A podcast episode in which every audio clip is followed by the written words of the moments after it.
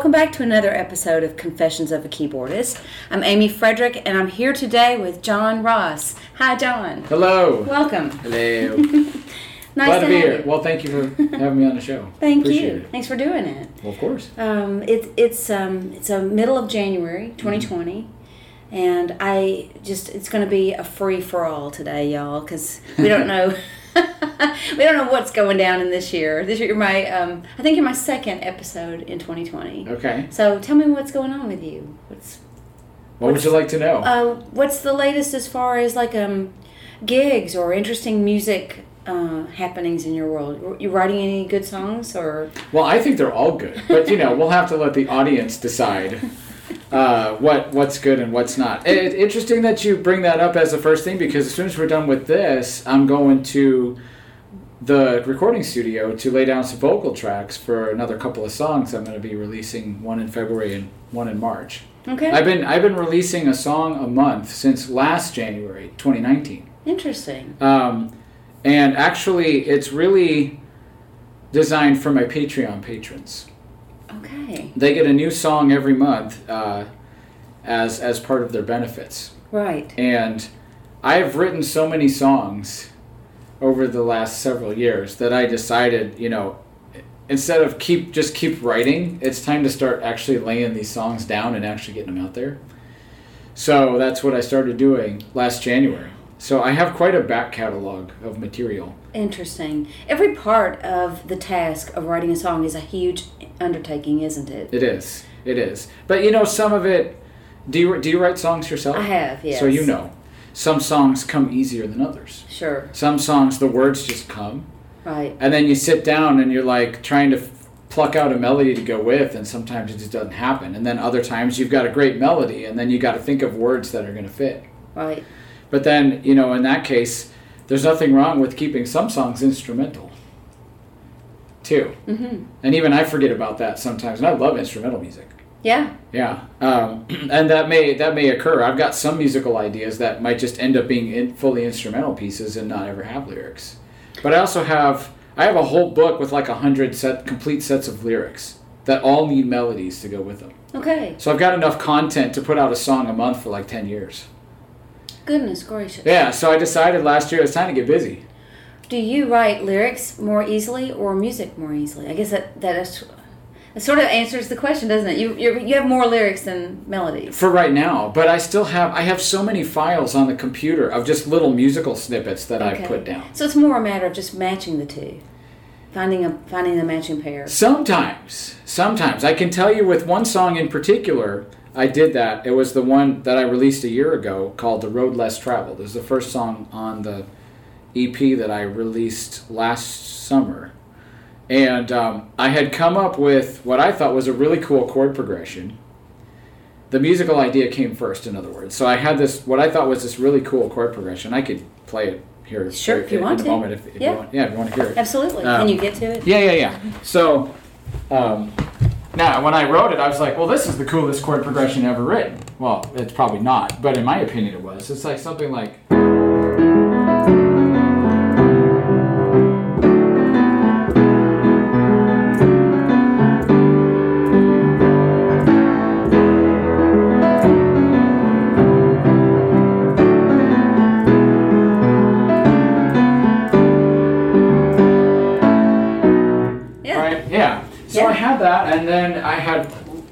Some other music to go before and after that. And then so I just had this track sitting there.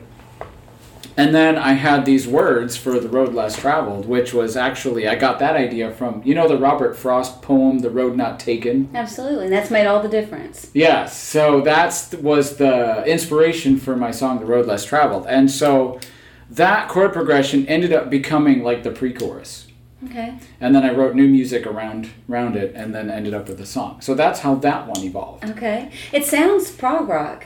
Little bit. I have a huge prog rock background. Okay. Yeah. I, I love prog rock. I do too. It's probably my favorite. If my my default go to like when I can't think of something else to listen to, and I'm in a mood to listen to music. Mm-hmm. Which, believe it or not, as a musician, I'm not actually always in the mood to listen to music. I understand that. Sometimes there's nothing like the silence and solace of a quiet car ride. mm-hmm. Believe it or not. Um. I'm with you.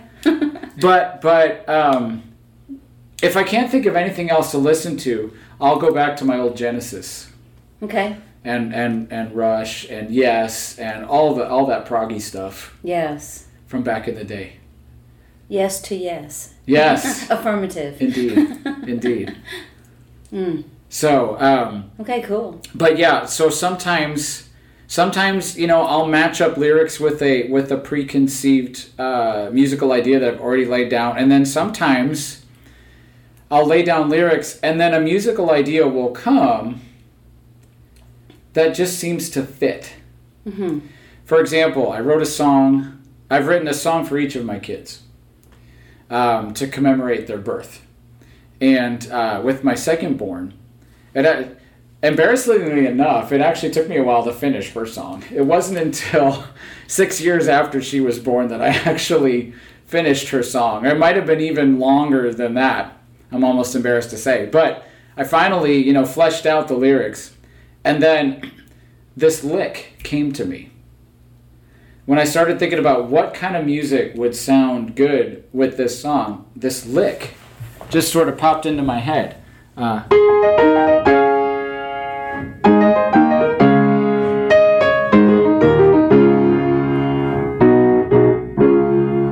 and so I had that swimming around in my head for a long time. And then finally, when I sat down and made it a point, okay, I'm going to put music to this song, I started with that. And then I just looked at the lyrics. I had the lyric sheet in front of me, and then just started. I, I went with that, and then used that as the basis to for the next chord progression. And I went through probably three or four different possible melodies and chord progressions before I ended up with the finished product. Okay. Uh, does that stuff pop into your head, or do you p- fill it out on piano, or both? Both. Okay. So Yeah. you sort of hear it, and you go to the piano and start noodling around until you find what. Yeah. Yeah, or like you know, I'll I'll sit there and I'll come up with a melody that seems to fit the words and in you know the rhythmic structure of, of the phrase. Um, and in the case of that one, which is called "Life So Colorful," um, what I came up with initially ended up being quite um, trite, actually, like pretty like straight, you know, one four. Not totally one four five one but but it was cliche enough that I didn't like it. I was like, well, this makes too much sense, and I can't write music that makes sense. What I mean by that is like I cannot just write a song based on three chords. I just don't have it in me. And a lot of songs nowadays, as I'm sure you've heard, they, they seem to favor like either just like one four five or one six two five or you know the same three or four chord progression. And like there's no difference in the chorus than there is in the verses. Right. well as a trained musician that bugs me because it's like there's so many, many more things you can do with this. Why do you have to stick with it? And i understand you know if that's what you know commercially successful then fine. Right. that's not the game i'm playing though. It's like i can't write a song that's that straightforward now, I say that, I probably have some that are like that. But um, there's still enough, I think, and again, not to toot my own horn, but I feel like there's enough interest in my songs that there's still, even if the chord progression is formulaic, there's enough other stuff going on, either with the arrangement of the song or the instrumentation of the song or even just the melody goes enough different places that it's not the same repetitive thing over and over again. Right. So I don't know if I answered the question right, Yeah. but Well, um, did you? Yeah, yeah. I mean, it sounds like every song's different. That's the answer. pretty much. If and you, sometimes you, they land in unexpected ways. yeah, yeah. And uh, it's like it just it tells the song tells you what to do. A lot of times that's true. Yeah. A lot of times that's true, and and also like if you listen to both of my albums, you'll find that every song is a different style. You know, and I struggle with this all the time. You know, people want always want to know what kind of music you make. You know, because you have to put that in your bio or somebody asks you. and I have the hardest time with that because I don't feel like I fit any one particular category. So a lot of times I'll just tell people it's 80s inspired singer songwriter piano rock. But even that doesn't always seem to cover all the bases. right? Because I've been compared to several different artists, not always related. Like I just a couple of weeks ago, I was talking to a friend of mine who heard the road less traveled and said it reminded him of Christopher Cross. Never been compared to Christopher Cross before, but I'll take it. You know what Sure, I mean? right. You know, I mean the obvious Billy Joel, Elton John choices come up, but I had one song that somebody thought it reminded him of John Lennon. Um, I've been compared to Ben Folds. Um, you know, my my hero, you know, growing up was was Phil Collins. Okay. You know, and so you can hear some of that in my work as well. Not always doesn't always come out as prevalent as some of the others, just because you know you tend to gravitate towards the piano playing people. Yes. Joe Jackson's another cat that I like a lot too. Yes. I- Yes. no one's ever compared me to him, but he's definitely an influence Yeah. of mine for sure. Yes. But it, Um, it's it's odd, so it's hard for me to categorize myself that way. I bet. I, yeah, I, I don't like doing that. no, yeah, Well, do you? I tell you what. Let's go back. Yeah. And then we'll pick all. We'll, we'll come back and pick all this up again. Um, where are you from? okay. I'm originally from Chicago, Illinois. Okay. And did you grow up there? I grew up there. Yes, Okay. um, was born in the city when my parents. Uh, scrap when I was when I was three, my parents moved us to the suburbs. So I grew up in a in a suburb very close to Skokie. Uh, there, my words are getting all twisted around. Skokie was a suburb I grew up in, uh, which is on the near north side of, of Chicago. So it's like you'll have Skokie, Lincolnwood, and then all of a sudden you're in the city. Okay.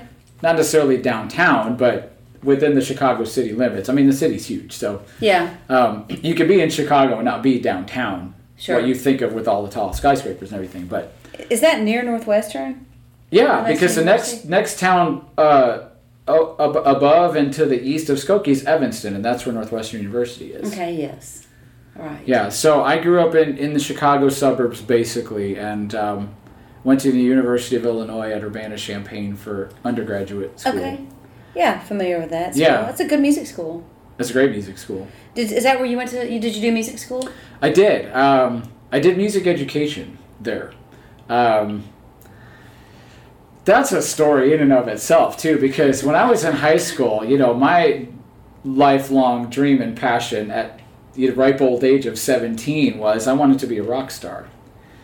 But my problem was I listened to too many other people telling me that, oh, you should do something practical so you have something to fall back on. Well, unfortunately, the fallback became the career.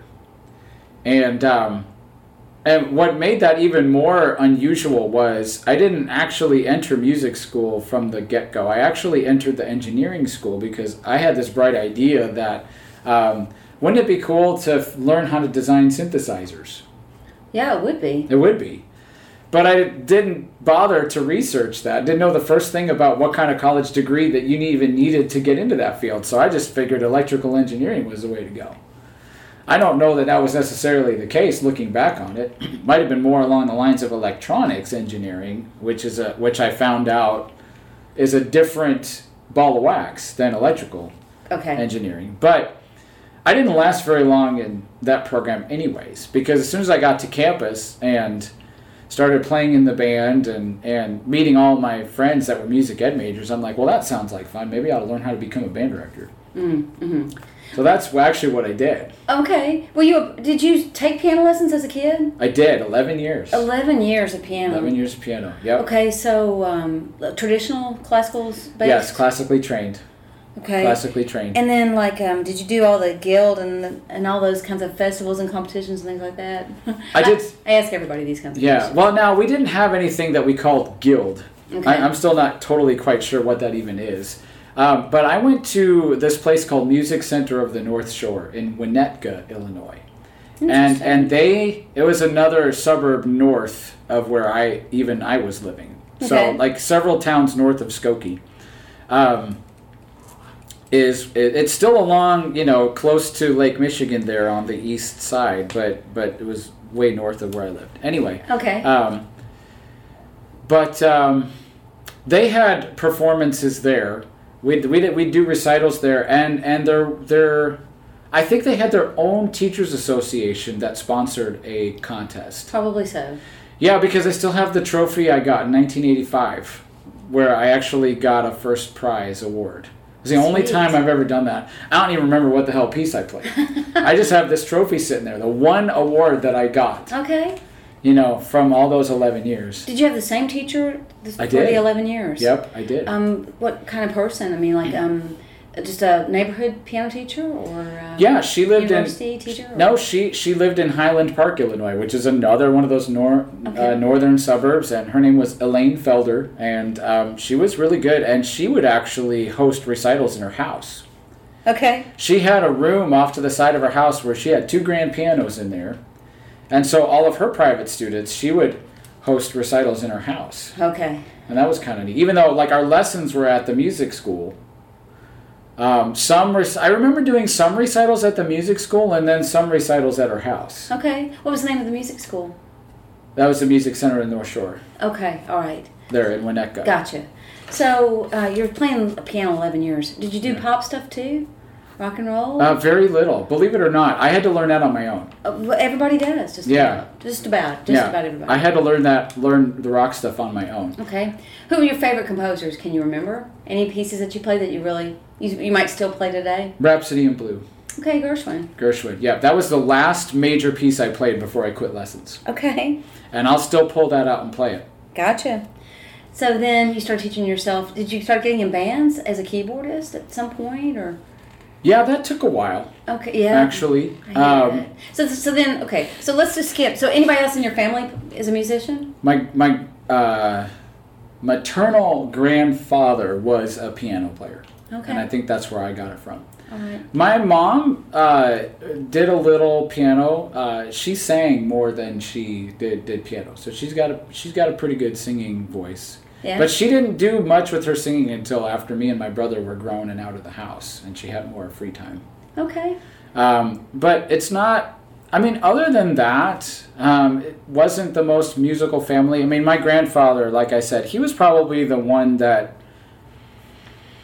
I mean, he would he would perform, and I think he's passed now, so I can't ask him. But um, I, I think when he was younger, he played, f- entertained for money. I, I know when when him and my grandmother would. Uh, snowbird themselves down to Florida for the winter time, he would play for functions that they'd have in the uh, condominium complex that they lived in over there. And Cool. so he he he was the musical bone in the family.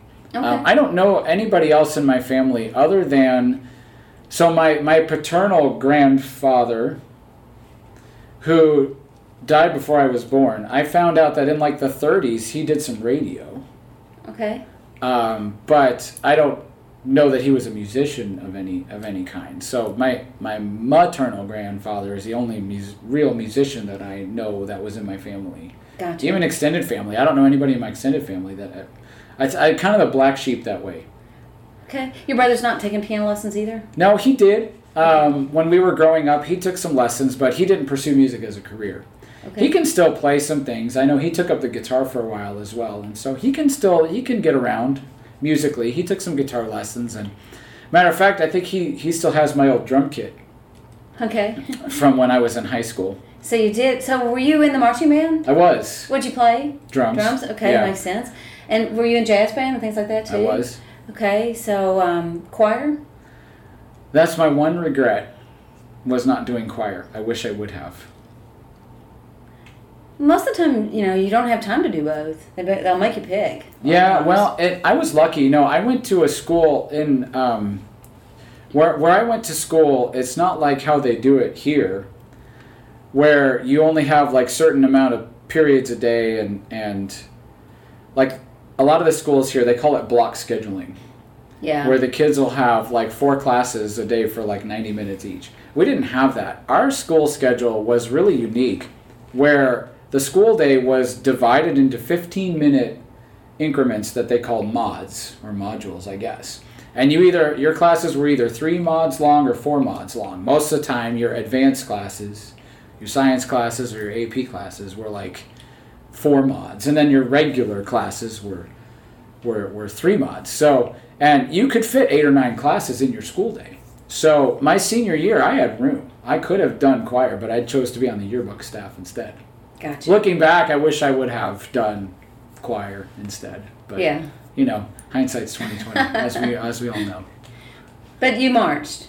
I marched, I marched. and concert band too. And concert band, yeah. Well, now see the first, the first couple months of the school year was marching band Okay. Yeah. during class Football season. and after school. It wasn't. My band director didn't move marching band to totally extracurricular until several years after I graduated. He eventually made that move Mm. and and made his marching band volunteer Mm-hmm. after school only.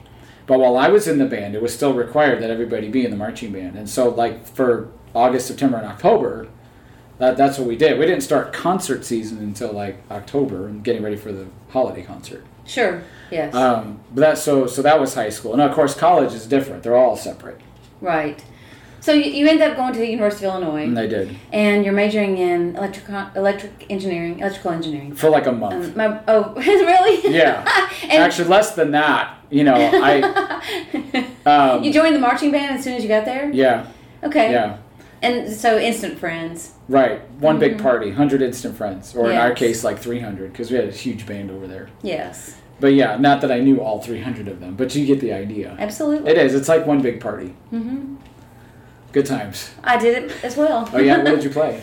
Um, well, okay, so when I marched, I only marched one year, and that was my freshman year. I, I was actually just playing cymbals, Okay. which I'm, you know, I'm a flutist actually. Oh, you Through are? high school, I played flute. Oh, So know I don't, I don't even know why. They may have just needed somebody, Maybe. and I probably just said, sure, why not? I'll do it. And so, yeah, I marched cymbals. That's great. That's great. It made me mad when a lot of the colleges and drum corps started getting rid of their cymbal lines. Mm, I didn't know that happened. Yeah, it's it had been going on for years. There's still there's still a few bands and corps out there that still have their cymbal line, Yeah. but most of them moved their cymbals to the pit. I'm like, really? It You're can just be missing tricky. out on that on that on that quality, that timbre of the cymbals being in there. I don't know. I, I'm a little bit of a purist when it comes to some of that stuff. Sounds It's like, yeah, it sounds like you kind of have the heart of a drummer a little bit. I I I do have a heart of a drummer, big time, How cool is that? big big time. That was you know my. My, my, my main bag is is I, I sing and I play piano and I play drums and I I'm probably almost as much of a drummer as I am a keyboardist. Though I play keyboard a lot more these days than I do drums. I haven't done a gig on drums other than one Soul Vibes show that I had one song on drums last year. I did not realize that. Yeah, And but if I think about it, I think you've told me that before. yeah. You know, there's some really f- phenomenal drummers who play piano really well too. Oh yeah, yeah. There's tons, and vice versa. Yes. Yeah, It seems uh, like it's uh, transferable a bit. yeah. You know, and and so uh, going through school, so I had private piano lessons on the side.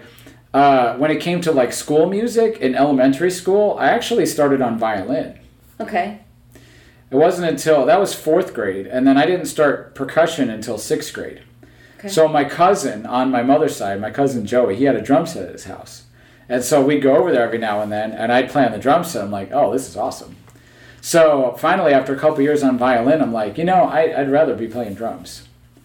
So I I did both for that year, and decided after that it was I was going to be a drummer.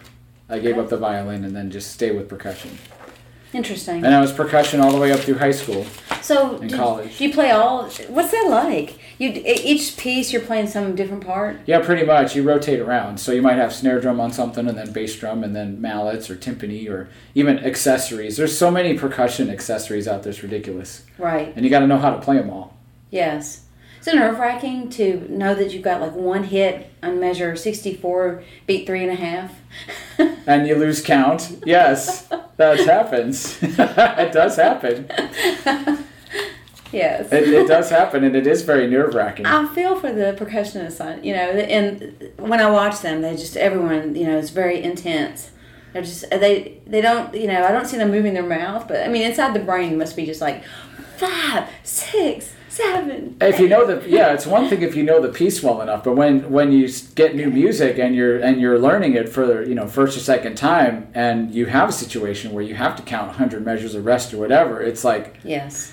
you know, and if your band director's not the most forgiving person on the face of the earth, which my symphonic band director in college was that way, um, it's very nerve wracking because if you missed a cymbal crash or something like that, he would ream you out in front of the whole band. Oh yeah. It was not fun. Yeah. So yeah, you you had to be on your game, and you know it happened to the best of us. hmm Yes. You know, um, what can you do? Yes. So. Um, So are you playing? Um, you're so you're playing kit. Did anybody help you with that, or are you just picking it up by yourself? Mostly self-taught. I took like a semester of, of lessons in my sophomore year in high school from a local drum teacher. I learned a few things, um, but I was mostly self-taught on the drum set. Who are Yeah. your biggest influences on drums? Um, well, you know, you got to go with Phil Collins Okay. for sure, and um, Neil Peart, who unfortunately just passed a week ago. Yes. Um, definitely among the influences. Uh, probably those are probably the, the two biggest ones. Okay. uh, if I if I had to narrow that down. I mean, there's so many drummers out there. hmm Um, Are you just listening to recordings or watching videos or both or? now or back then? Well, back then. Um, yeah, it was just playing along with re- with records and tapes gotcha. um, and CDs when those came around. Yeah. Um, but you know, a lot of times I would make my own mixtapes and then throw the Walkman on and sit behind the drum set and just play along to all my favorite songs. hmm And that's kind of how I learned to do it. Yes. and just listening. I, I had I was blessed to be born with a really good ear. And you know, with with the musical training that I had, I could figure out what everybody was doing. Right. Yeah, Good ear for timbre or for pitch or both. both. Okay. Yeah, I have perfect pitch. And so uh, you don't know how that happened. When did you realize that you had that? Um, someone probably told me I did. It might have been my elementary classroom music teacher. I might have figured it out. Okay. I don't know. It it I don't remember any any one instance where somebody actually took me aside and said, "Guess what you have?" I'm like, "What? Do I have a tumor or something?" No. Right. It's, I mean, for most people that I've talked to that do have that, um, they don't know how in the world, you know, they just have it. yeah, I don't know It's how just- it came about. Okay. So I don't know if always, it's something you're born with or or you develop it at an early age. I don't know how that all works. Mm-hmm. I think there's other people way above my pay grade that are you know, responsible for figuring out that crap. I don't know. Right. I just know I can hear a note and I can tell you what it is, and I can hear it in my head, and Gotcha. you know I can listen to music and I can tell exactly what they're what they're playing and duplicate it. Yes. It's a it's a good skill to be able to have. So you know it makes learning learning parts pretty easy. Yeah. Definitely puts me at an advantage. I'm sure. Um, when you're, you're at college, then so you're you're basically marching band, and you realize I'm going to major in music. Like, Yeah, I, I'm going to change my degree. Yeah, within like the first couple weeks of freshman year, I was like, "Oh, this this this looks like fun. That doesn't look like so much fun. So I'm going to quit that and do this." Gotcha. They wouldn't officially let me change my major until after the semester happened, but I was able to switch my classes yeah. to to um, meet the requirements of the music ed degree. Oh wow, that's amazing. yeah, that's, they let me do that. It's amazing that you you were able to take care of that right off the bat. Yeah, otherwise I would have set myself back a semester. Mm-hmm. Yes. But it, it all came out fine in the wash. Okay, so did you spend four years there? Four basically? years, yeah. Okay. So three and a half years on campus and then a semester student teaching That's right, and to be a band director. to be a band director. Okay, and you, you graduated and became a band director. I did. Where did where did you teach? I taught in um, Illinois, a couple suburbs of Chicago. And then um, after doing that for four years, I went to graduate school at the University of Kansas Wow. and um, got a degree in conducting. Okay. Yeah. Oh my goodness. Yeah. Oh, I was on that path. Yeah. I was on that path. And then um, I got that degree, and then I taught for. When you say that path, band directing I was on. That was or yes, orchestral or band. okay. Yeah, I I had it. I had it in my head that I was going to retire a band director. Okay. But what ended up happening was I ended up with a a succession of jobs that just did not work out for me at all for one reason or another. And I, I don't want to go into a whole lot of the specifics on those here, but um, just suffice it to say, I was not happy. Okay. You know, I, I taught for a grand total of 15 years in Ooh. the public schools. Total Uh, 15 years. Yeah, wow. scattered between Illinois, Missouri, and Tennessee. Oh, wow. And I was just not happy there. And it took me forever to figure out why. And finally, it occurred to me that's because I was not really living my passion, which was to be a creator and a performer. Hmm. I, I had chosen the safer path. And it wasn't fulfilling. Yeah, I mean, the concerts were great. You know, that was fulfilling you know and it's not that it's not fulfilling you know to teach another person how to do music Sure. i mean that's fulfilling in its own way but just from an overall standpoint i was there was a hole in my soul somewhere you know and it took me forever to figure that out um, thankfully i figured it out before i died that would have been tragic being on my deathbed going i wish i would have so thankfully I figured it out. You know, yeah. So it, you know, le- better late than never, I guess. right. What was it? Um, but um, What is um? I mean, just briefly, the life of a band director. I mean, I can mention three or four who changed my life, mhm. and who, if not for them, you know, where would I be? Honestly, Sure. they were that important in my life. Um, but their life, if I think about what their day must have been like, oh my gosh. Yeah. yeah. Well, the, the there's several challenges. One is every school is different. The schedule's different. Um, the the the the personalities of the of the the parents are different. The the environment's different. The administration's different. So it's almost like luck of the draw to find yourself in a situation as a band director where everything kind of clicks. hmm Um, uh, and and you know to your point about you know the influence, my high school band director is my number still my number one influence in my life. Okay. I give him all the credit, Yes. you know, for um, really, you know, giving me the formative years, you know, in high school Yeah. you know, to have the wherewithal, you know, to know which way is up in a lot of situations musically. And, um, Let me ask you this. but as far as like the, the daily schedule, yeah. Let's say, let's pretend you were in an ideal situation. ideal situation. Yeah, and if this is, you know, if you want to move on, we can. But I was just wondering, like, let's say you had an optimum situation. What would it look like? What would the best band director position look like? Oh gosh. Um, and you can just dream big, you know. dream big. Yeah. Well, you don't have to do any after school rehearsals. Right. Everything you have is in the school day. Yes. So you could have a class period of concert band, a class period of jazz band, a class period of percussion ensemble, a class period of marching band, and a class period of maybe something else. And that's your day, you know. And you know if you got if you have to play at football games, you assemble your kids an hour before to run through the show because again, you have marching band as a class throughout the school day, so you don't have to have night rehearsals. You just get together an hour before the game, you run through the show, and then you go, you do the show, and you're done, right? Mhm. Um, you don't have to have Saturday rehearsals. You know, you can have a life. You can live live a life outside of work, and you know, the whole work life balance. That's been like a thing for that's been talked about in the entrepreneur space for many many years.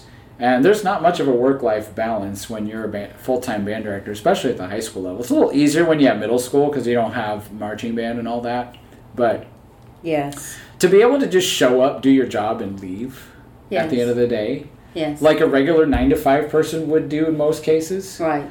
um, that that would be the ideal scene. Okay. Um, it, you know, it, that would be like the dream band director job. Oh, plus plus you have all the financial support you need. You don't need to do fundraisers.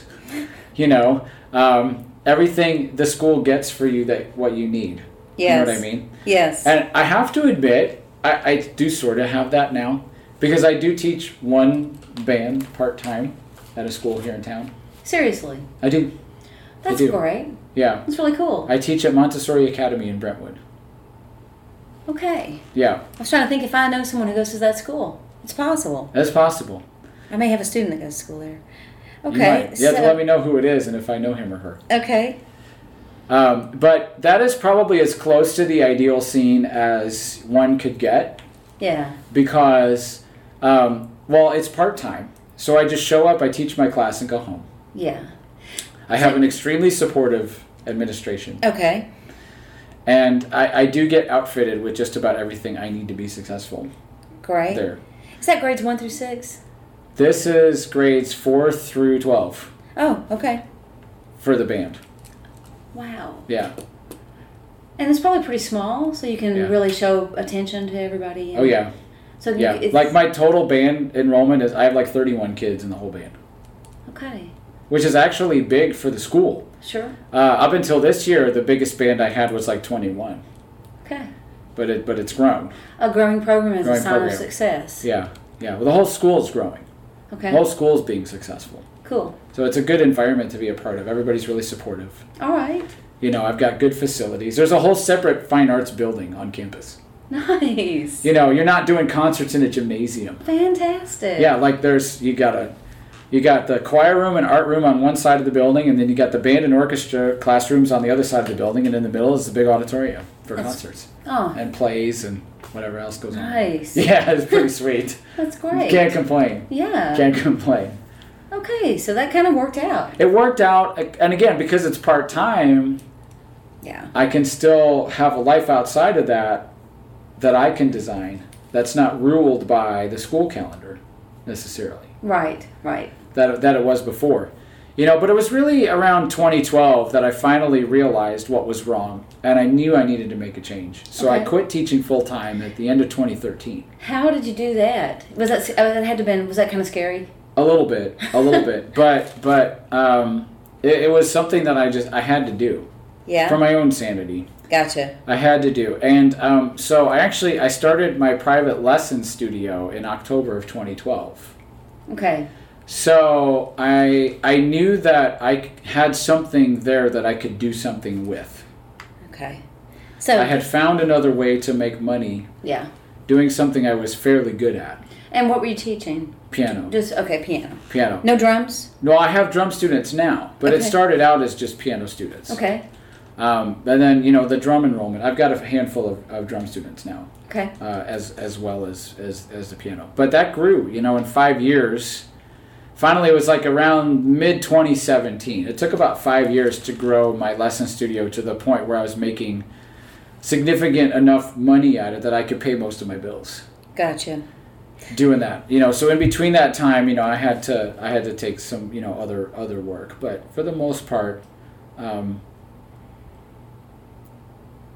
you know i i that that it that bought me time yeah to to build the lesson studio Mm-hmm. um, and then the other cool thing that happened was um, in in 2015 when i was able to get involved with rubik's groove Okay. And that's a band. That's a band. And that's a funny story in and of itself, too, how that all went down. Um, Go for it. oh, you wanted me to tell you? Sure, okay, you want- so yeah, if you want to. so so okay, so rewind back to like I want to say June of 2010. I answered a Craigslist ad. And you're living in Nashville. I was living in. Nashville. Yeah, So- we, we moved here in June of 2009. Okay. So I've been here 10 and a half years. Okay. Um, it's taken me forever, really, to settle in. I still don't feel like I'm totally settled in yet, but I'm getting there. Um, but anyway, so so I'm in Nashville a year, and um, you know, always looking for places to play, and um, I answered this Craigslist ad, June of 2010. This band looking for a keyboard player turns out to be Rubik's Groove. So I call up the guy that posted the ad, one of the two owners of the band slash male lead vocalists, and got you know got in conversation with him. You know we had it was you know good good talk. Uh, went out to see him one of their gigs. You know they're a lot of fun. Talked to him one other time after after I you know been to the gig to tell him what I thought and everything like that. And then right after that, it was kind of like radio silence. I hadn't heard anything. Um, and I also didn't pursue it either, and I perhaps should have, but it might not have mattered because what I came to find out was that a friend of theirs, somebody they knew, ended up getting the keyboard spot. So even if I had pursued it, they might have given it to this other guy anyway because it was a friend of theirs. Right. Um, so okay, so but then fast forward to September of 2015. One of the side jobs that me and my wife had um, was doing this photo booth gig where we would bring this mobile photo booth to parties Wow. and set it up and where you know so the party guests would go in there and get their pictures in the photo booth Cool. um, so my wife was scheduled to do a photo booth gig that she couldn't do because she had a scheduling conflict so i did the gig in her place and it was down at the crockett um, park the cool springs house there in crockett park Okay. and it was a wedding gig. And Rubik's Groove happened to be the entertainment at the wedding. And I'm going, okay, this is fate. I've got to step in. I got to go up to this guy and say something. So I went up to the guy that I had talked to the five years ago Yeah. and reintroduced myself to him and um, showed him that I still had his number in my phone and everything else. And finally, he connected the dots and remembered who I was. Um, and now, by then, they had moved on from that other keyboard player and had a different keyboard player. But it worked out that they were looking for a backup keyboard player because their they had, band had grown and gotten to the point where they had so many gigs that um, they needed backups in case one of them were just to wear out or needed uh, had a schedule conflict because they were playing like every weekend. Um, so they we made sure that we stayed in touch this time, and then I went for audition, and the rest is is history, as they say. So you've played with them for four years. Yeah, yeah, it's been awesome. It's been awesome, and a good moneymaker too. So you know, finally in like August of 2016, I was able to finally consider myself like gone from the whole nine to five world and was able to really create my life schedule wise the way that I had wanted to for many many years. Um, so the only the only schedule I had to adhere to was the Montessori gig, which actually came about then in August of 2016. It was like the the stars aligned for me because that you know kind of gave me a steady income base Yes. and then I could build around that. So between the, that and my lessons in Rubik's Groove, and any other odd gigs that I might pick up here and there, yes. um, I was in a good spot. And uh, and then I, I was also finally afforded the time to grow my own personal singing songwriting career. Finally, I was just going to ask you, Uh-huh. were you writing songs or even, you know, music for students all this time? Or is this a, is the writing a new thing? it's not a new thing. Um, I remember writing. Excuse me for a second. Sure. Mm. We're grabbing a drink, y'all. Yes. Only water, though. Only water. Not that kind of drink. Get your mind out of the gutter. Um, though, if, if you have a rum and coke. No, I'm just kidding. We're in my teaching studio, so. Uh, oh, yeah, so that's verboten. No alcohol allowed. yeah. No alcohol allowed. Anyway, um, what were we talking about? What did you ask Well- me about? Oh, songwriting. Yeah, so, like, well, you know, it doesn't even, I- it doesn't even have to be songwriting. Music writing. Like, um, Yeah. you know, when you were teaching band, did you have the opportunity to like write Oh ensemble yeah. stuff? Oh, absolutely. so, or- like, even as a young piano student, I have sheet music of stuff that I wrote. I have one sheet somewhere, and it's probably in the piano bench at home, but it says prelude on it, and you can tell it's a totally a child's writing, and it maybe it's might maybe like four measures or eight measures. Yeah, you know but um, there there's stuff like that. I remember as a junior high kid doing song parodies where like i would take a pop song and i would write my i would take the music and rewrite the lyrics to have something to do with the cubs the chicago cubs because i'm a huge cubs fan okay, so I have a couple of those songs. Um, but then I started getting into arranging yeah, in my, in my teens, uh, late teens. Um, I started doing uh, arranging work, um, and I started out. Well, let's see. Probably it might have been more in my early twenties that I started doing that, um, and in college. For And in college. like uh, So so really, I guess in college is when that really took off. Some of it was because I had assignments in class where we had to take a piece and arrange it for certain ensemble. right. Uh, but then that kind of grew on me. So like before I knew it, I was arranging. You know, I, I had a there was a song that I arranged for jazz ensemble for the fun of it, and actually got a group to perform it once. Um, and and and it just kind of kept going off off and on. Um, there was uh, it wasn't like something I was doing regularly, although I have that. I still have a desire to. Uh, you know, do more of that. Just don't really have the time right now. Right. Lots of pieces I composed also, like that are more in like the classical vein, Okay. but like for concert band or something like that. Right. You know, How did you um, write that out? Did you use um, like a notation program, or did you, Mm-hmm. okay, which one? finale. Okay. So when I was a sophomore in college, a buddy of mine introduced me to Finale, Mm-hmm.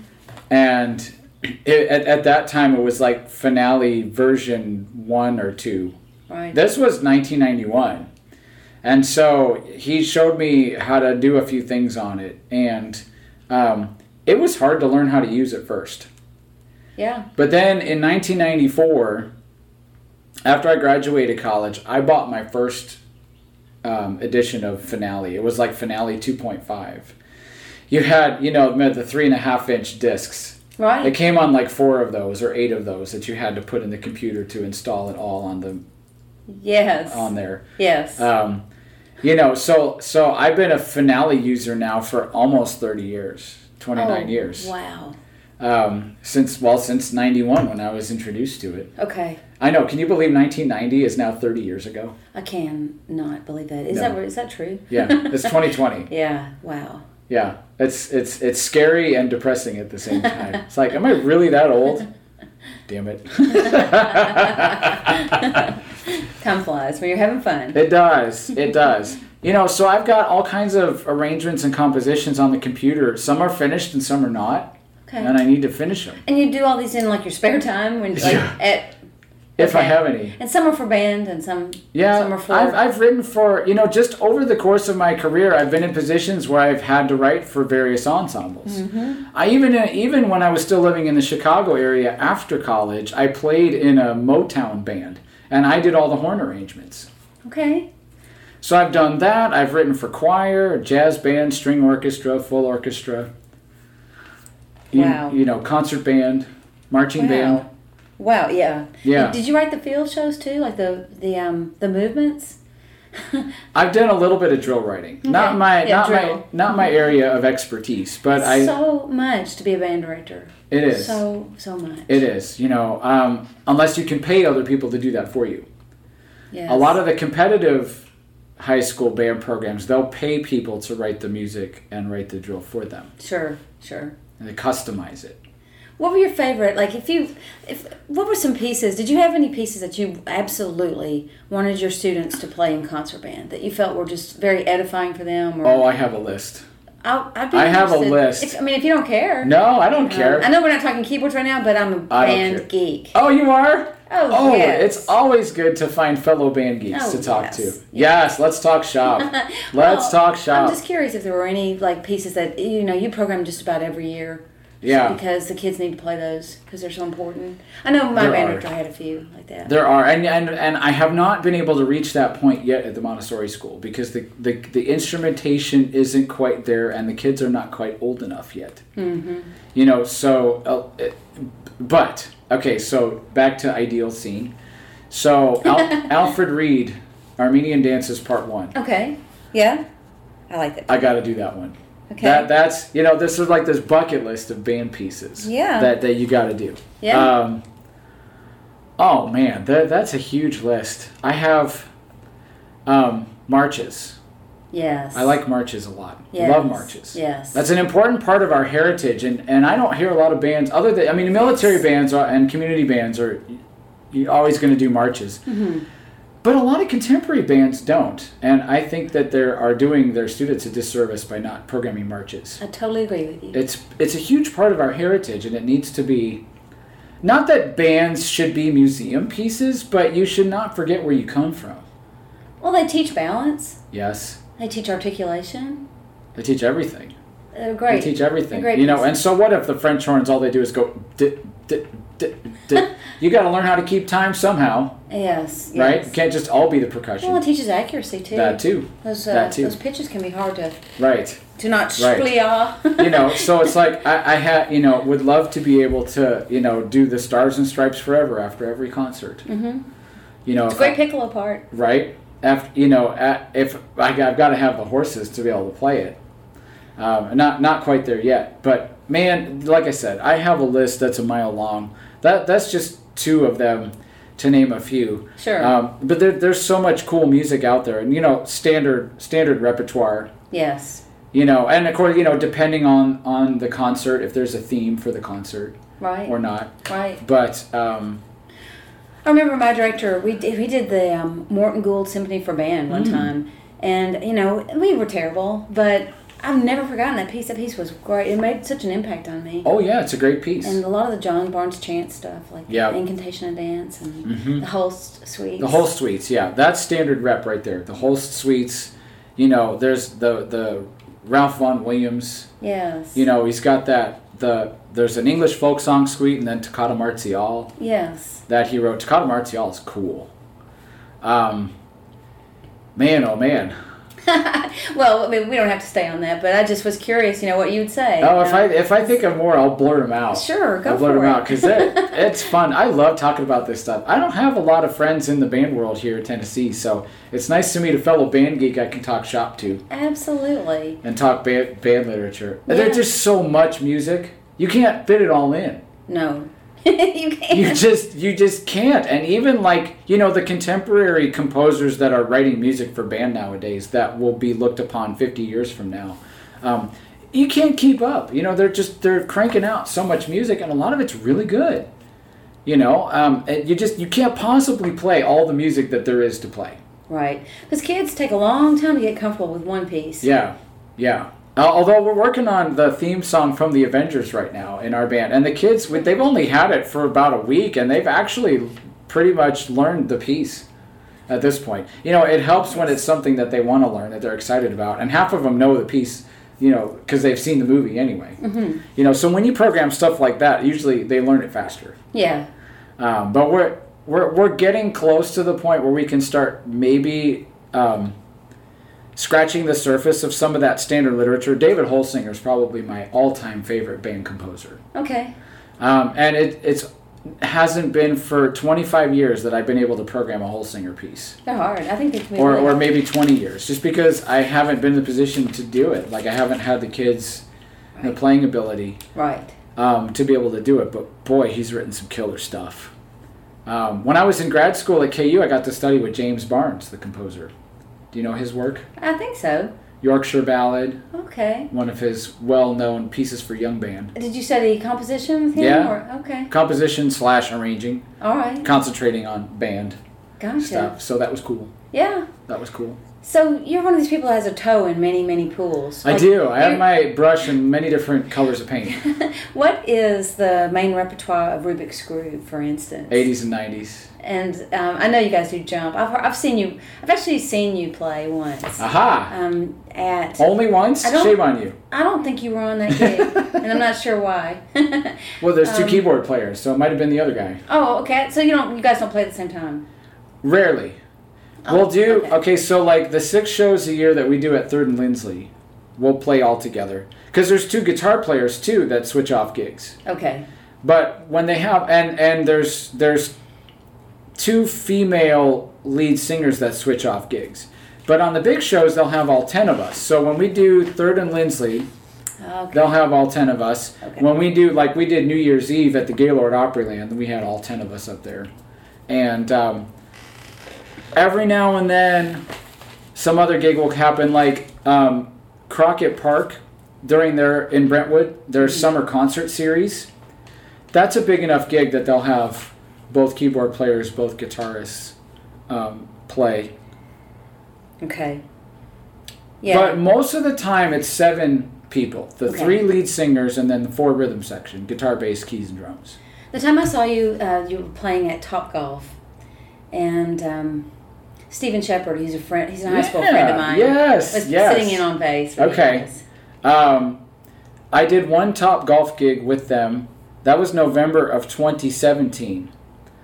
But if they played, and that was uh, up on the terrace outside. If you saw them inside at the Cowan, then no, It it would have been the other. Yeah. Would have been the other keyboard player. It was. It was at the Cowan. Okay.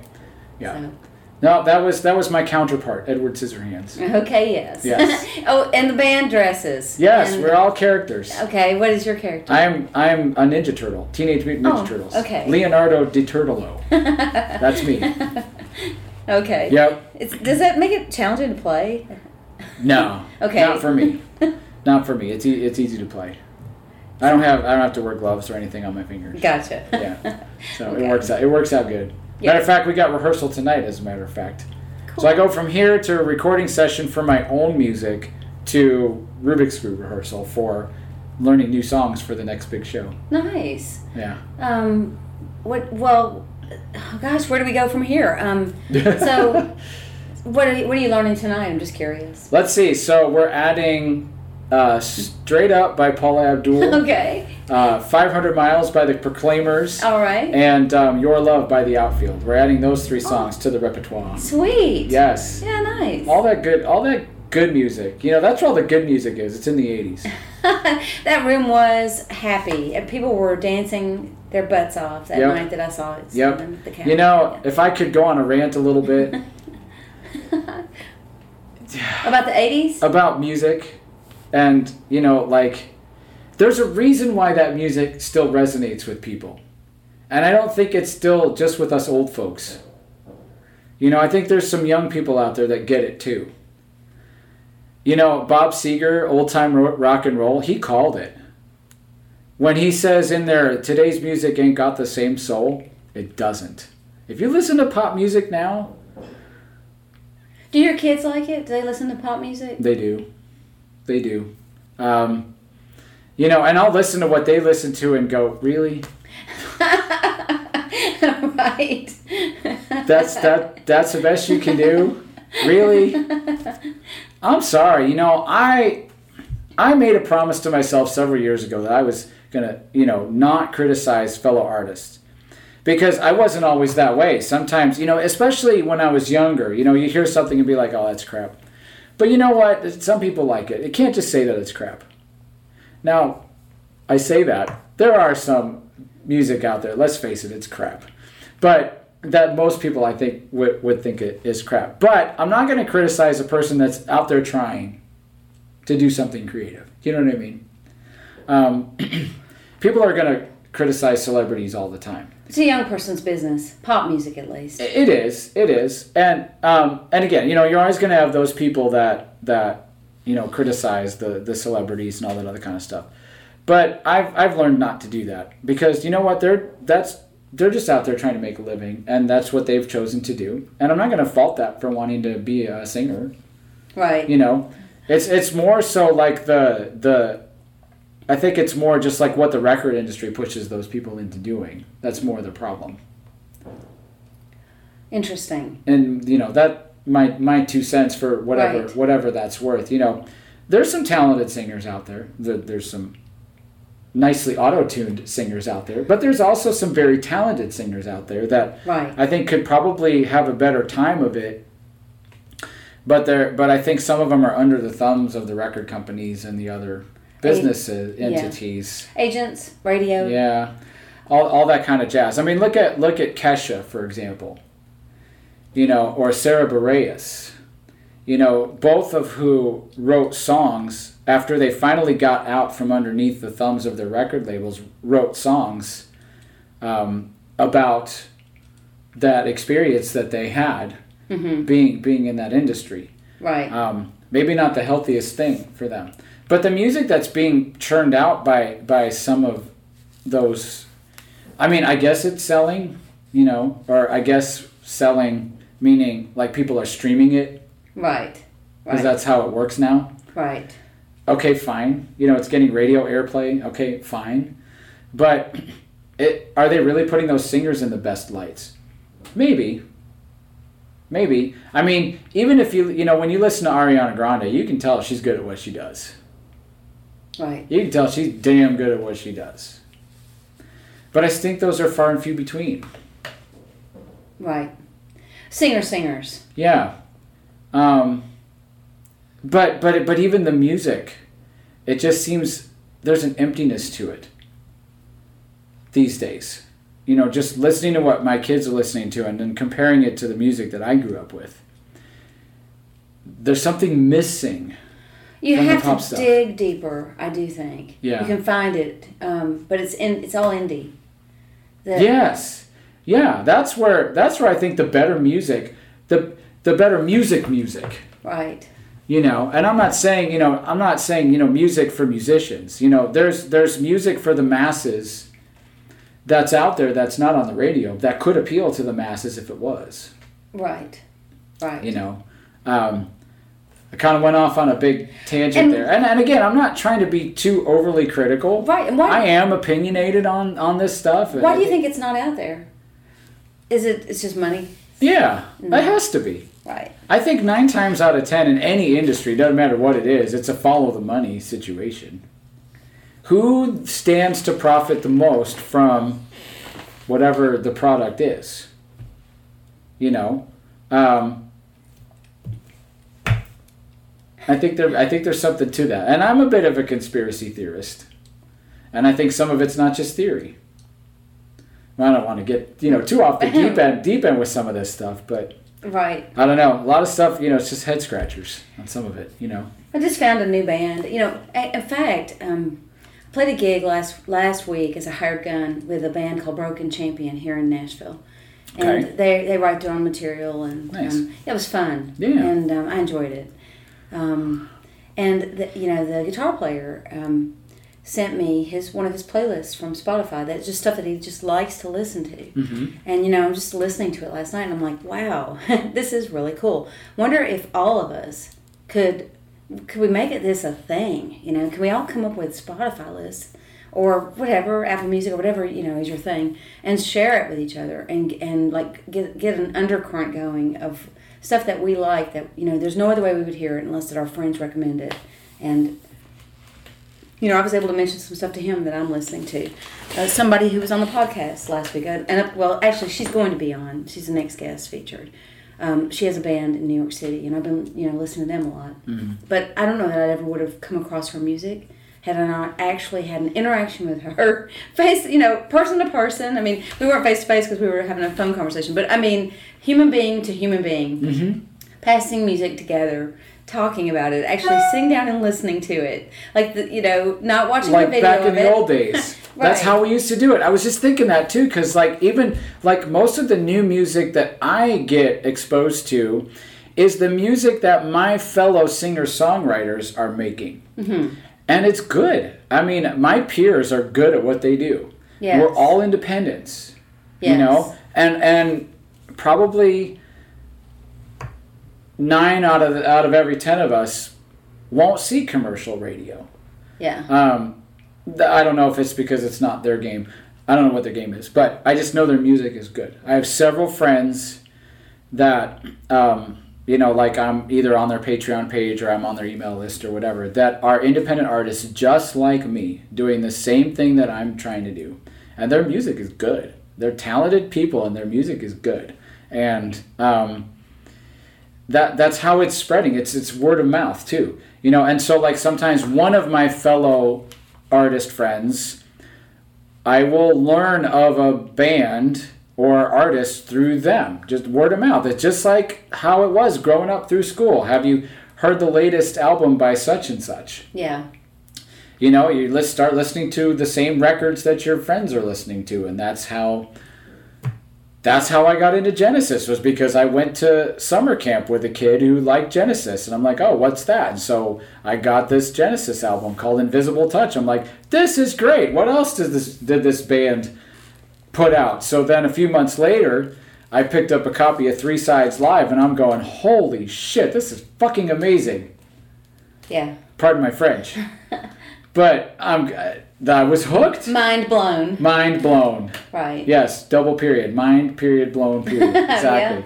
Yeah. Exactly. And I was like, okay, so then I went down that whole rabbit hole. Mm-hmm. And we started in the beginning, we are talking about prog rock.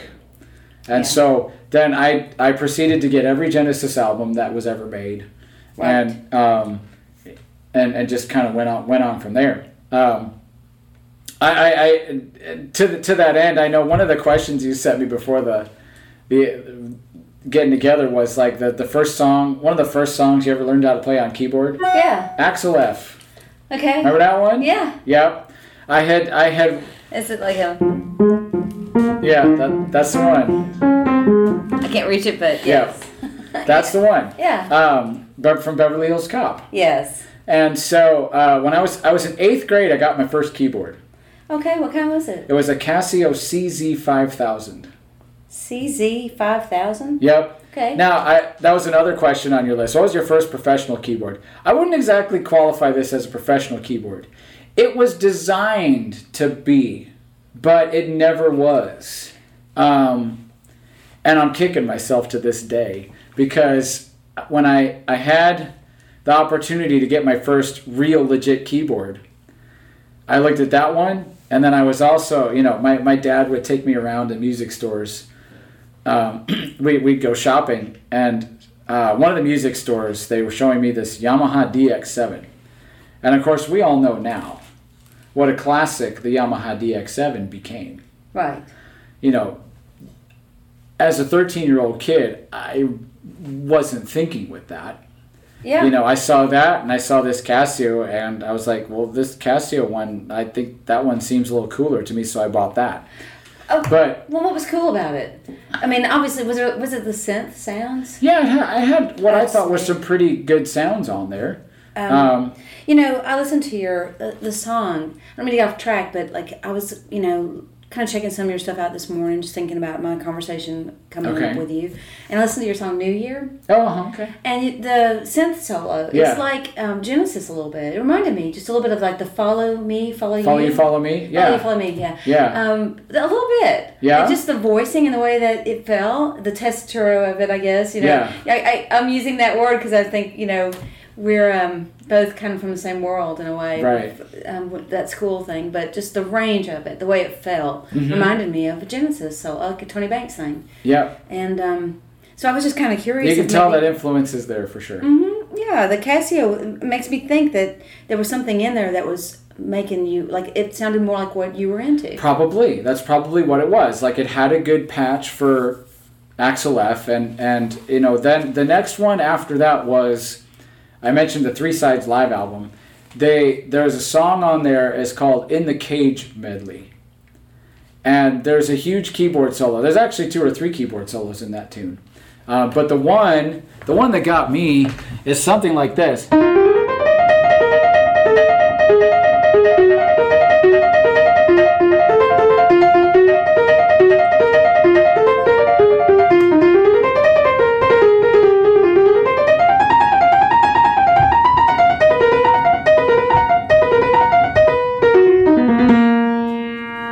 Like that. Cool. And and that was like the first real legit keyboard solo I learned how to play Okay. on my keyboard. Using yeah, like an album. You had a record, like a Not a record. off the off the turntable. Yeah. So you're just like putting the needle back and learning four or five notes at once. No, I think I listened to it so many times Okay. that So- by the time I I had listened to it that number of times, I could do it. okay, it's in the E flat, y'all. He's playing the E flat major scale, Yeah. uh, and then sort of uh, chromatic, uh, well, ar- arpeggios. Yeah. So E flat, E flat scale, and then some little licks.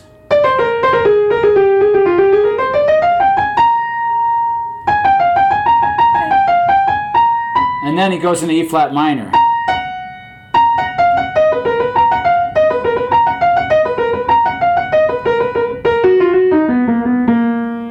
Goes on. Now we're now we're A flat minor.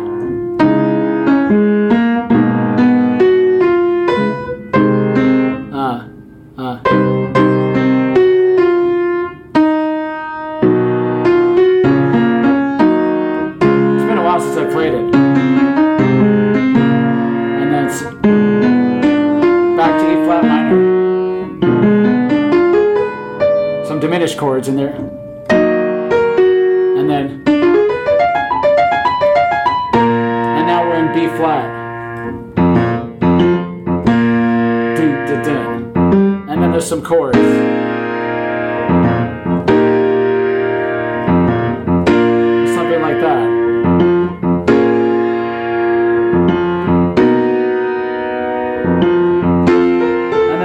Comes back in and, Awesome. and and it's in B flat for a while and then it goes back into E flat after that. And it's just like Man, Tony Right? Banks, he just does not. He's the man. He does. He's he does not get the kudos he deserves. no, no, That's- not at all. That's some serious great stuff. Oh man, I could. Very serious shit there. And and and I want to Bach. There's Stravinsky in there. I mean, I really hear both of those cats. I was just thinking, and I wanted to point this out to the listeners. It's like there's a there's a, there's benefits to being classically trained, even if you're going to be a rock keyboardist, which I consider myself primarily that now. right. But having that classical training is huge because you can do so much with that information. It just becomes part of your musical vocabulary, and that's what I try to teach my students. Yes. you know Yeah. um, it, it, that's this is why we're doing scales and all this other kind of stuff so you have that musical vocabulary even if you want to go do some other style Yes. You you just you have to you have to have those fundamentals in place otherwise you're going to be lost you're not you're gonna you're gonna do something but you're not gonna know the underlying thing about that what is you're doing Yeah.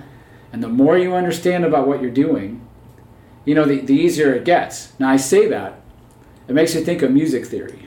Mm-hmm. Yeah. Now, I have a very unique opinion on music theory, which is more along like the Duke Ellington philosophy, which is if it sounds good, it is good. Yeah. I know what you mean. I think there's like, I think theory is as good as it can be practically applied. Right. And I don't think you need to go any further with that. And there's a lot of guys that get analysis by paralysis with, or Twist paral- themselves. paralysis by analysis with music theory. Right. You're twisting yourself into a pretzel, basically. Trying. I mean. That's a know, good way to how, put what, it. am what am I going to call this? Right. five of whatever. Mm-hmm. Yeah. Yeah. I'll scratch the surface of that stuff with some of my students. Sure. But, and I, I had a kid last night, we were doing a little bit of that harmonic analysis, and I was like, this is about as far as we need to go. Just so you have a basic idea of what's going on, you know, you should be able to get through the rest of the piece, you know, just having this initial, you know, first four measures we did. Right. And it's like, mm, that's enough. We don't, we don't need to keep going down that rabbit hole. That's what college professors are paid to do. How many students Right. are you teaching right now? D- 15 or 20. Okay. Um, and so when do, do you write every day? Do I write every day? Or No. do you practice every day? What's the name of this show? Confessions of a Keyboardist? Um, no, I don't practice every day, and I should. It's really hard for us sometimes to get that fit in. It- it is. You know, it, it's one of those things where it's like, if I if I have to practice, then I practice. In other words, if I have a show coming up, a performance, a rehearsal, whatever it is, if I need to practice, I'll practice. Yeah. Um, if I, you know, if I need to run through something for a gig, I'll, I'll, I'll practice. Um, you know, there's always that. Should you practice every day? Well, of course you should practice every day. Um, but I've found too that um, it's a matter of priorities. And when I need to prioritize practicing, I will. Yes, absolutely. Um, and when I don't need to practice prior, prioritize practicing, sometimes I need to practice prioritizing too. but when I don't, when I don't need to to prioritize practicing, I'll work on my music business, and that gets the priority. And so, like, it shifts. It goes in like cycles. I hear you. Yes. You know, as I give you an example. Like last week, I had um, some extra time, so I was able to do a little bit of both. I was able to practice for a show, and I also had time to work on my music business. Well, I'm busier this week than I was last week, so I don't have as much available time. So I had to pick and choose. So yesterday, I worked a little bit on my business. This morning, I practiced, Right. and I didn't work on my business this morning. So it's just you do what you can Right. with the hours in the day. Yes. you know and and be okay with that and for the longest time and and again you know uh, maybe it's just something about getting older and wiser. Maybe that cliche is actually true. I don't know. But I found in recent years I've gotten to be more okay with not um, squeezing everything there is to possibly squeeze in in a given day. Mm-hmm. Yeah. At some point, you have to say that's it and stop. What you you have to find where the off switch was, and for the longest time, I didn't know where that off switch was. Right. And no, no matter how much I accomplished, it wasn't enough. Yeah. It was never enough. Yeah. And I was like, I gotta, I gotta rethink this because I last fall I was, I was worn out. Yeah. I was worn out. I was also very, very busy with Rubik's Groove gigs. I had more Rubik's Groove gigs last fall than I had up to that point. It was great. It was fun. We were going, I, I got to go on some road trips with them. We got to go out to San Diego and do a gig last October. It was awesome. Nice. But I was getting tired. I was getting tired, you know. So, like, right when I finished my crowdfunding campaign for the last album is when the Rubik's Groove gigs started to pick up. And I was busy up until Christmas Yes.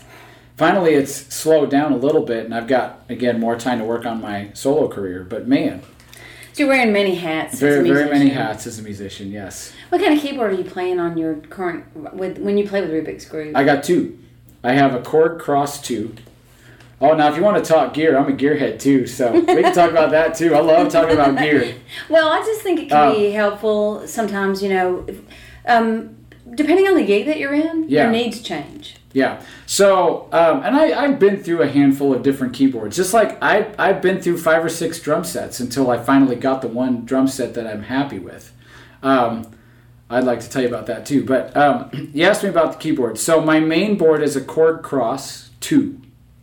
I had a Korg Kross 1, and um, I started having problems with the display screen. So I had to get another one. Well, by the time the another one situation happened, they had come out with the version 2 of the key of the same keyboard. Okay. Um, and I had so many songs programmed on the Kross 1 oh wow. that um, I needed to stay in the Korg family. You mean patches? Not is it? It's not a sequencer, is it? It does have sequencer on it. Okay. Um, but like, yeah, patches, Okay. Patches and programs and layers of sounds. What they call combinations in the Korg, in, in the Gotcha. Korg keyboard is com- Gotcha. combis. You have programs which are the individual sounds, and then you can split and layer programs together for combis. Mm-hmm. Why it's so many of those? I had like a hundred and thirty or forty Oh, wow. pro, uh, combis programmed for Rubik's Groove tunes. For 80 songs. 80s and 90s, yeah, for all the Rubik's Yeah, Groove yeah. stuff. Okay. I was like, I, well, fortunately, you know, they're all backed up on a little SD card. Okay. But I- but I needed to stay with the Kross so it'd be compatible. So I just upgraded to the Kross too. And actually, um, it wasn't something I wanted to do because I didn't want to spend the money. I wasn't ready to have my keyboard go on the Fritz. Yeah. But it was good that I upgraded because there's some cool features on the Kross 2 that weren't on the Kross 1. Like there's a lot more memory available for programming your own stuff. That's good. And it has a sampler on there. Oh, nice. Pa- well, so you, it's got like a keypad on there. It's like eight different pads. Okay. So you can, and and like uh, eight different banks of stuff. So uh, I can like record a sample, and then assign it to a pad, and then just press the pad, and then it plays back the Sure. sample. So that's come in handy a couple times. So like like sometimes I've done like in my own solo shows I'll do covers. Yeah. So like I covered Phil Collins' Sussudio, Right. and I sampled the drum beat, the drum loop, the do, do, mm, and I sampled that. So like I looped that in my keyboard and play along with it. It's pretty cool. Oh, okay. Um, so, but I but I, don't do much of that in, in Rubik's Groove. I sampled a couple things to use in Rubik's Groove, like a horn fall Yeah. and another sound effect thing for one of the songs, just off the wall stuff. Gotcha. Um, that's my main board, and then I have a Roland D50, okay. uh, a throwback from 1987. I actually didn't buy my D50 until uh, 2013. Got it for significantly less than what it would have cost me in 1987. They were about 18, 1900 dollars in 1987. I don't know too many sophomores in high school that just happen to have an extra 1800 bucks lying around. Yeah. Um, so I certainly couldn't afford one back then, but I could have. I, I was able to afford it six years ago, and um, that's come in very very handy. It's got a lot of great sounds, and, and for a 32 year old keyboard, it still sounds amazing, even by today's standards of production value. I love it. And what's what and I, I mentioned to you one of the songs we're learning tonight is uh, "Straight Up" by Paula Abdul. Yeah. That that opening lick, the dun dun dun dun dun Yes. dun dun dun dun, dun that was the keyboard used on that, the horn sound. What it's number know? fifteen. Wow. That was the sound used. I looked it up. I looked up when uh, a couple of years ago. I looked up what songs used the D50, and that was one of them. Interesting. And then I played that patch. I'm like, you're right. That's it. That that's the sound. That's so uh, That kind of cool. It's really cool. So I have this authentic '80s keyboard to kind of help the vibe. Yeah. And then I got my modern keyboard to do everything else that I need. Okay. That's awesome. Yeah. Really great. It's fun, but that's actually not the coolest piece of gear I own. The coolest piece of gear I own is called a uh, Voice Live Touch 2. Okay. It's made by a company called TC Helicon, and it's a vocal processor, Okay. but it also harmonizes with you. Interesting. It's super cool. Do you use that on any of your uh, records yet? Um, Maybe you should. actually, funny thing is, um, on on the first album, yes, I did record with that. Okay. You've actually brought me a copy of this Yes, yes, that's my gift to you. Nice. And um, so there, there's a couple songs on there where I use the the uh, the vocal processor on to, to do harmonies for me. On on the last album, the more recent one that I put out last year, I recorded all the harmony parts myself Okay. in the in the studio. Yeah. A little bit more authentic. Right. Got, gotcha.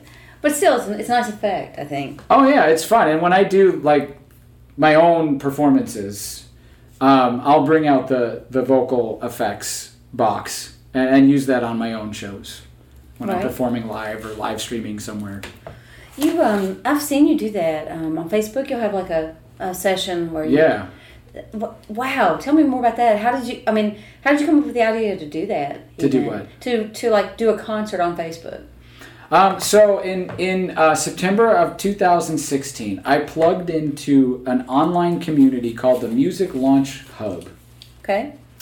Um, the founder of that group is a guy by the name of Steve Paul Freeman, and he's an Australian dude that put together what he called a music launch summit, which was he interviewed about 60 or 70 people in the music industry throughout the world, different aspects of the music industry Wow. um, both you know on the on the artist side and on the business side, and um, more on the business side, you know, because because his target audience for this series of webinars is us artists.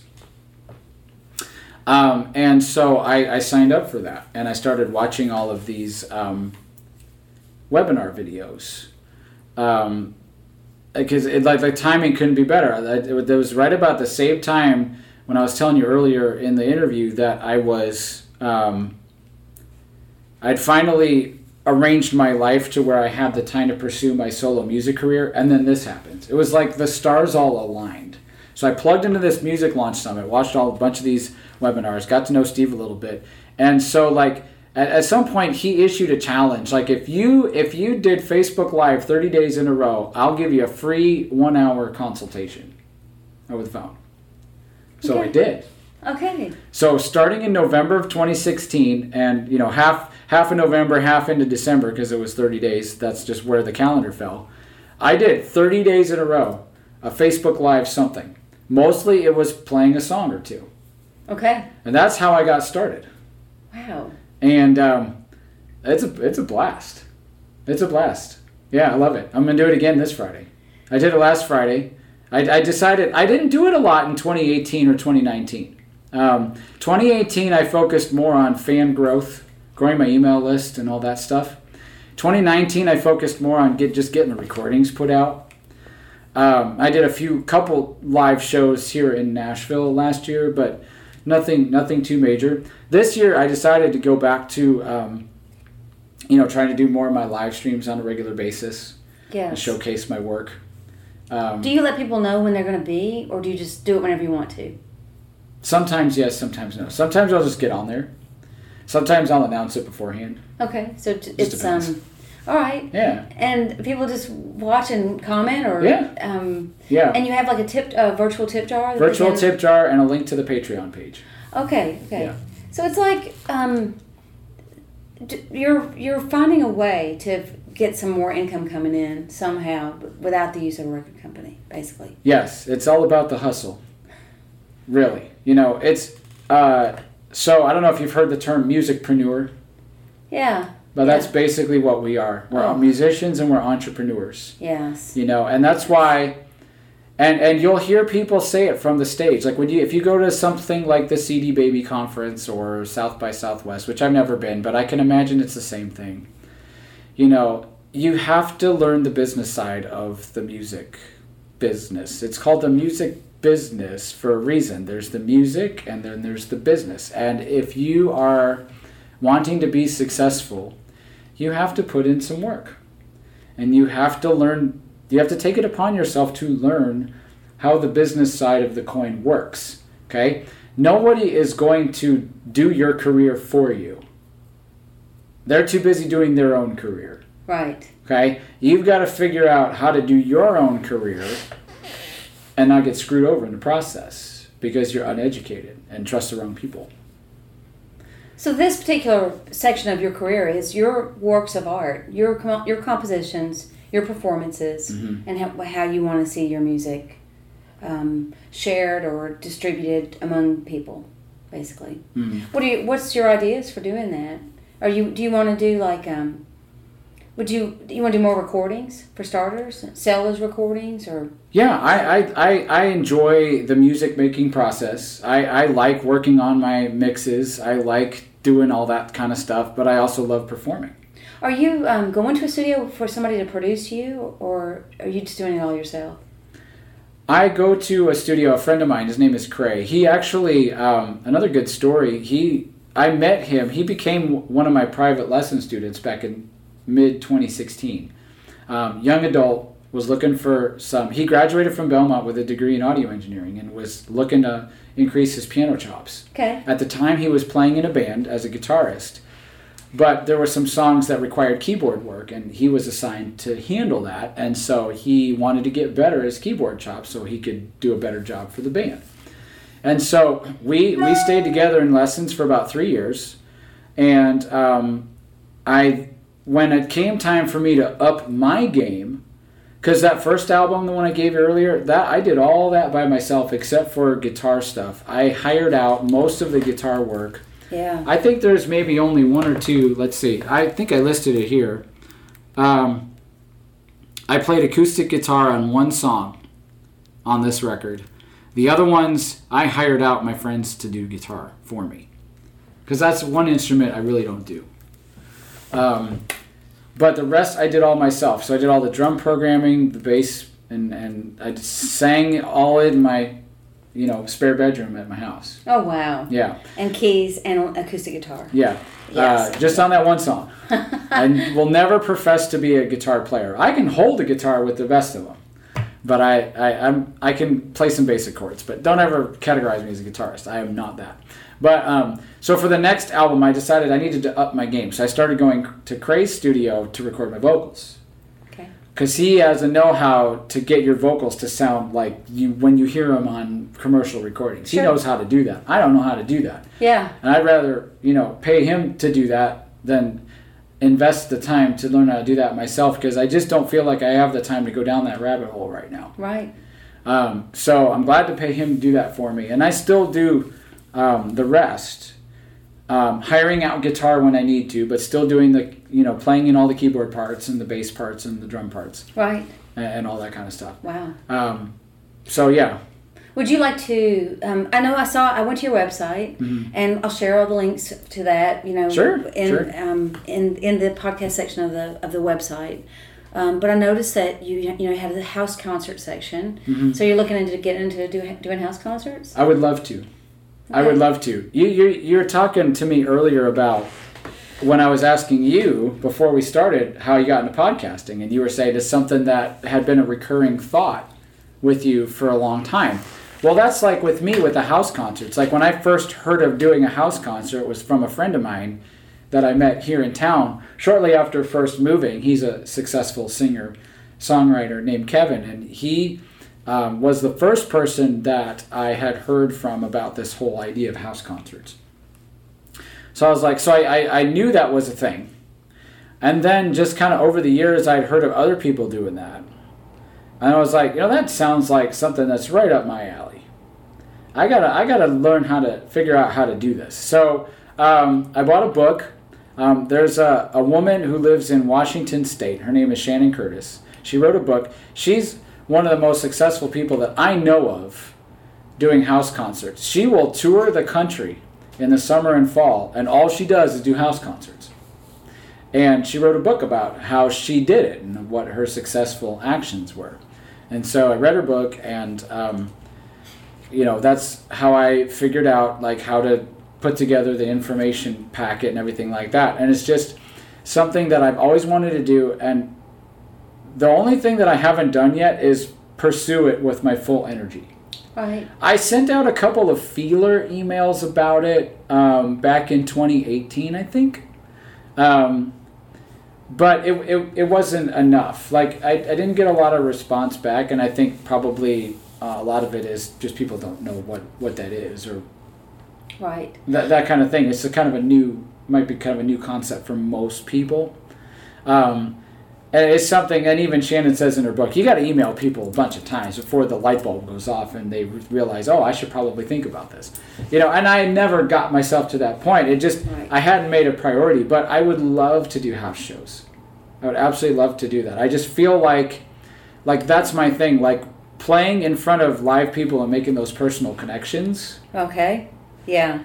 Uh, that's important to me. That's what music is supposed to do. Right. You're supposed to connect with it, Right. you know, uh, on some emotional level. Right. And are you an extrovert? I, would you classify Um, yourself that? For the most part, it, it's, it's interesting you bring that up too because I can introvert with the best of them. Right. Um, and So I'll maybe a mix. yeah, it's a mix. Um, I'll get in a mood sometimes, and my wife will tell you, I'll get in a mood where you just leave me alone.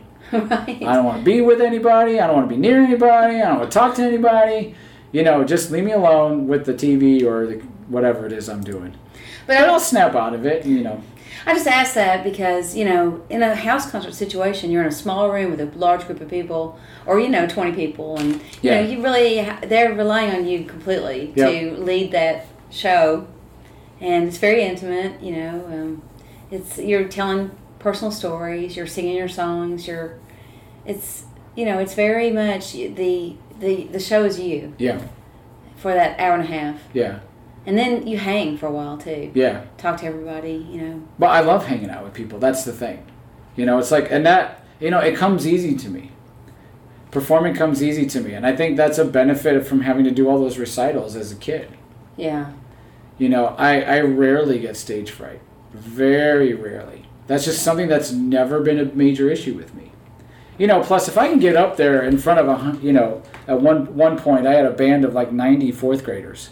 If I can get up in front of 90 fourth graders and be okay, you know, I should be able to get in front of 20 adults and be okay. You That's know. extremely hard work.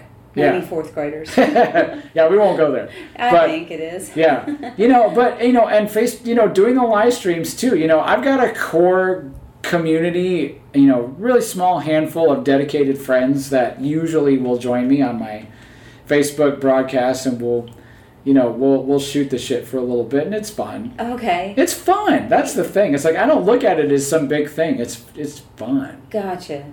Yeah, You know? um, it's helpful if there's th- that that core. I think is Yeah. is really kind of key to the whole thing. That they're really, you know, fo- I mean, you we need that. We need people that are really interested in what we're doing. And Yeah. You know, some people call them super fans. Other people call them advocates. okay, for what you do. Um, but yeah, I mean, if you stay in the game long enough, you will get some of those people. Now, I only have a couple right now. But if I'm going to be doing this for the rest of my life, I'm sure that more will come as I grow. right? You so you're about to put out your third EP? Is that right? Well- your would you call them EPs? Yeah, the first one definitely was an EP um, with six songs. This last one had eight songs, so it's uh, almost encroaching on full album territory. Okay. Um, Uh, that, that helps too. I think. Yeah. You know, if you walk into a house concert setting and you have three recordings, yeah. um, Yeah. you've got something to.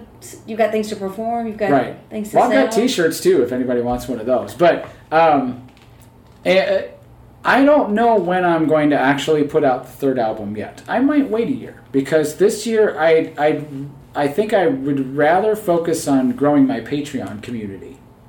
Tell me more about Patreon. So Patreon is a platform online that allows fans to directly support the artists that they like and other creators. It's not just musicians on there. There's anybody that's creating anything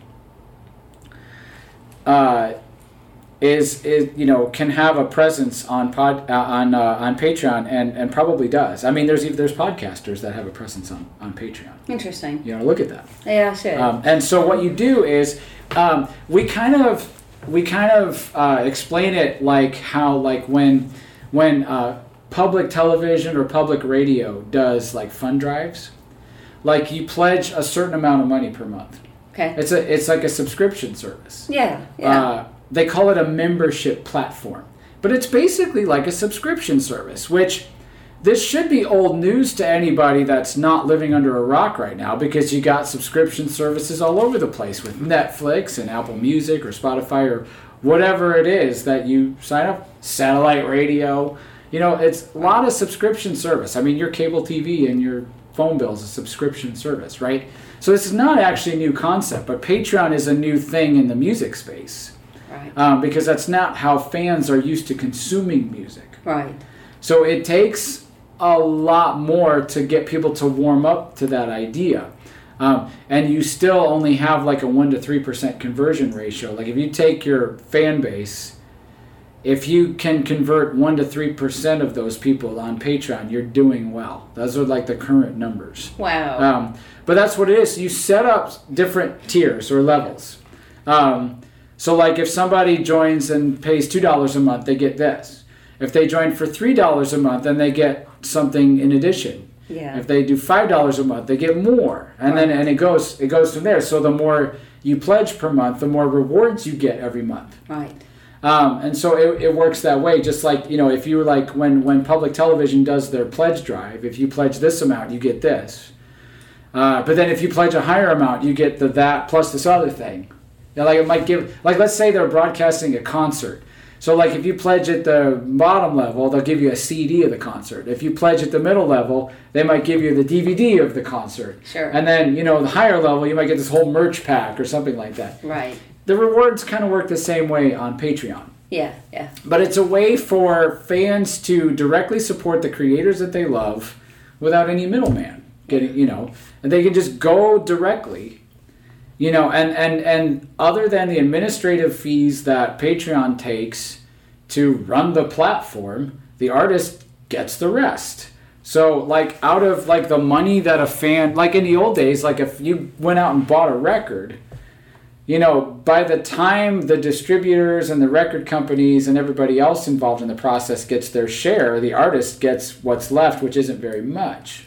Right. By going direct to the fan, Right. the artist benefits better Right. and can has a better chance of being able to remain in the game and keep doing their art. Yeah. Would you that that being said, you know, my mind the gears in my mind start turning. Uh-huh. Would you be willing if someone wanted to commission a song? Has it ever occurred like, you know, like please write a song for my wife for our 40th wedding anniversary. Please write a song for my school and need a theme song for I don't know, for homecoming. Mhm. Could you foresee that sort of thing? Oh, absolutely. Yeah. That's that's that's my hundred dollar a month Patreon level. Okay. So Is- you do have that. I, I actually do have that. I don't have anybody signed up at that level yet, but you know, it, if anybody wanted to, they they stay at that level for six months. I write them a custom song. Okay, interesting. Because it just occurred to me that yeah, that could be that could be Yeah. something. I, I, I place a high value on that because it is a definitely a high value activity, and there's a lot you know that would be involved in writing a customized song for somebody. Yeah, yeah. Um, you know, so I, I definitely place a high value on it. But uh, on the other side of the coin, you know, that person makes that investment. I mean, there's people that charge over a thousand bucks for a customized song. Yeah, I'm sure. You know, um, Well, or more. a lot of work. or more. Um, you know, I, I mentioned I mentioned uh, Shannon Curtis a while ago, the house concert expert. Um, she'll do a whole album for you for ten grand oh, of customized wow. songs. Yeah, Oh, wow. yeah, um, Interesting. yeah. But you know, so for six hundred bucks, if you're willing to do that, I'll write you the best customized song ever, and then you have that to keep for the rest of your life. Right. And over the grand scheme of life, you invested 600 bucks. You helped out an artist and you got this tremendous keepsake for you and your family Mm-hmm. that will last long after you're gone from this planet. Or at least your body's gone, depending on how you believe. Right. Right? And you almost can't put a price on that Yeah. when you think about it in the big picture scheme of things, right? And that's something. Yeah. Getting kind of deep here. Have, have you ever written jingles? Um, yeah, but for a class, only for a class. I actually took a Just jingle curious. writing class. Believe it or not. Yeah. Yep. Um, I Just took curious. yeah online Berklee College of Music online. I took two classes with them back in like 2011, 2012. One was basic. It was called Desktop Music Production for Mac. They taught us how to use Logic Express. Nice. And then um, the the second class I I took, um, it happened to be the same teacher that I had for the music production class. The second class was called jingle writing. Okay. I think he changed it the title of it since then to writing for commercials. But we literally we learned how to do music beds, we learned how to do voiceovers, we learned how to do different jingle formats. Um, it was quite interesting. I I. Learned a lot. It was fun. I It lot bet. of fun. Now I, I I've never done that like for hire, Yeah. you know, but Just curious. yeah, It seems like it sort of falls a little bit in your wheelhouse, just a, a bit. Yeah, it could be. I've just never pursued feel it. But but what I did do that's semi related to it is you know, during this time where I had like the transition years, you could say, from 2013 to 2015, um, I, I was on this freelance website. It's it's it's now called Odesk. It used to be called something else before that, and I don't remember the old name for it, but it's called Odesk now, and it's this freelance platform. You go on there, and you look for people that are looking for work for hire. Right. And there's plenty of people on there looking for music work. So I hooked up with a lady, another Australian, uh, named Judith, who had written a story that she wanted to turn first into an audiobook and then into a stage production for kids. Um, and she had wanted musical selections to go along with this audiobook. And so I put in for the gig and got the gig. And so I ended up writing. There were a couple of other writers that she used, but I ended up doing the bulk of the work and probably wrote probably about 10 different songs for this author who we've now become friends, like pen pals. We've never met in person yet, but we still stay in touch through Awesome. email and everything like that. Um, and um, so she had these lyrics, and I set them all to music, as if I was writing for musical theater, which ultimately that's what's going to end up happening. I was actually going to ask you if you'd ever written anything like a musical or something, or if you have any interest in that. Yeah, it'd be cool. It'd be cool as hell. As a matter of fact, I, I've had some people tell me that some of my actual singer songwriter songs uh, has a musical. They some of them have a musical theater vibe to them. Mm-hmm. Interesting. But I have. I think so I, too, actually. Huh? I think so too. Maybe. You do? Mm-hmm, Well, maybe thanks. so. Yeah. Maybe. And it stands to reason because again, when I was in high school, I played in the pit for all the shows. Okay.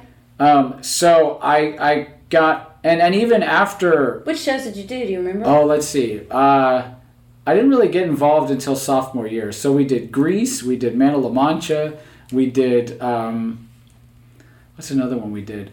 Bye Bye Birdie, uh, Little Shop of Horrors, okay. just to name a few. Cool. Some really fun ones in there. Yeah. And um, and even I, I I was in the pit for a couple of other like local uh, stage groups in the Chicago area after college. One Right. one group we did West Side Story. Another group uh, also ended up doing um, Little Shop. I, I did Joseph and the Amazing Technicolor Dreamcoat Yeah. in the pit for a production of that. Wow. Um, you know, so like, and, and I'd also, you know, I'd gone to see plays and, uh, you know, like Fate of the Opera and Les Miserables and Miss Saigon. And, Mm-hmm. you know, I, I, I, I hung with, with, you know, friends that we, we were all into that stuff back then, okay. You know, and, and, um, I've also, you know, had to direct pit orchestra for a couple shows like, um, Into the Woods and, uh, Anything Goes, which is absolutely hilarious. Cole That- Porter. Yeah. yeah, that show's hysterical. Awesome. Yeah. Uh, so I, I- I've had experience with, with that genre. Right. Right. You know, um, It's tough, but uh, you know, I mean, I think it's very expensive. you know, to try to put on shows and write Yeah. shows and, and get them put on. But but yeah, I could sort of see that. I really could. maybe maybe someday down the road. I mean, I hopefully still have a few more good years left in me. Knock on wood. Yeah, Um, definitely. who knows? You know, once I once I've exhausted all of the songwriting possibilities, you know, who knows? I mean, didn't Paul McCartney uh, eventually find himself into writing more classical stuff? Didn't he write an opera at some point? Yeah, or a symphonic suite or something. Something like that. Yeah. That's, that seems right. Yeah. It's been so a few years, but you know it's like the like say same with the guys that will be actors for 30 years and then do you know something else in the arts like you know do music or something like that so you know maybe i do this singer songwriter bit for another several years and then sh- you know once i've you know finally making significant money doing that i could take that and invest it into some other aspect of the arts I hear you. Yes, yeah it's uh, that's a statement about versatility right there. yeah Uh, it's a, it helps. It helps. yeah I'm, i've been blessed i've been very blessed you know as far as like an art it being in the arts is concerned Right, right. Well, guys, John, thank you so much. I um, is is there anything else you want to cover? Um, I'm thinking get you to play something, and yeah i could play something. um, that'd be great. um, anything in particular you want to hear? No, do you do you do better with requests? uh, sometimes because like i have a lot i could poss- potentially choose from. So it's like you know what what more like if you wanted to hear something slow fast in the middle something that's a little bit more pianistic or something that's just a little bit more poppy it just depends. Like i've got different styles. You know, I I think just something that you would really enjoy Something would that I probably really- make me really happy. Okay. Um, you all know, right i'll do one um, whatever you kind of feel like. all right i've got one uh, i'll do here um, this is a song off the first album from 2017 it's called don't tell me it's a breakup song Okay. typical breakup song with a, with a bluesy flavor. All right, so oh, I better take this off. I gotta take my watch off, otherwise it just gets in the way. You ever have that? Oh, I never wear. I can't wear one. I can't Oh, even wear rings. Oh goodness. Okay. Well, I can keep the ring on. So all right, let's see. See if I remember how to play this. The piano, I mean. No, I'm just kidding. all right.